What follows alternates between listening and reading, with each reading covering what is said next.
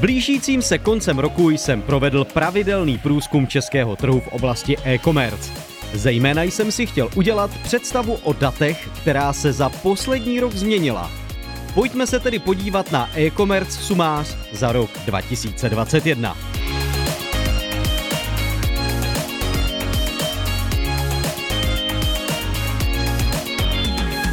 Nejdříve bych začal počtem e-shopů. Na českém trhu je aktuálně přes 42 tisíc elektronických obchodů, což je vzhledem k velikosti naší země dost vysoké číslo. V rámci maloobchodního trhu je 13,5% podíl, z čehož vyvozuji, že prostor pro růst zde stále je. Také mě zajímaly nákupní informace, přičemž jsem zjistil následující. Převládá platba kartou nad dobírkou – Významněji a pravidelněji nakupují ženy a jeden nákup pravidla zahrnuje dva produkty. Zajímavá je i průměrná hodnota objednávky, která činí 1700 korun.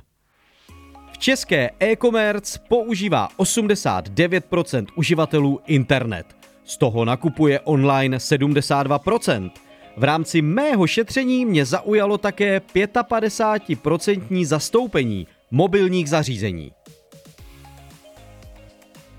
Z dat, které jsem čerpal z webu českaecommerce.cz, tedy vyplývá jednoznačný růst trhu. Nicméně tyto informace považuji svým způsobem za zkreslené. Díky pandemii COVID-19 je poměrně jasné, že růst online nákupů a související změny jdou ruku v ruce s lockdowny uzavřením kamenných obchodů a celým tímto zvláštním časem.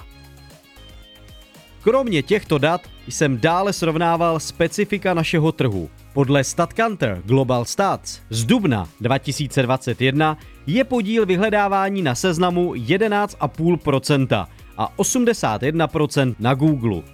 Významně rostla i platforma ShopTet, která aktuálně provozuje 28 000 aktivních e-shopů. Čeští uživatelé jsou stále zvyklí nakupovat v akcích. Chtějí šetřit na poštovném, přičemž mají možnost využívat více jak 6 tisíc poboček zásilkovny či balíkovny. Novým trendem je využívání odložené platby za nákup, například služba Twisto.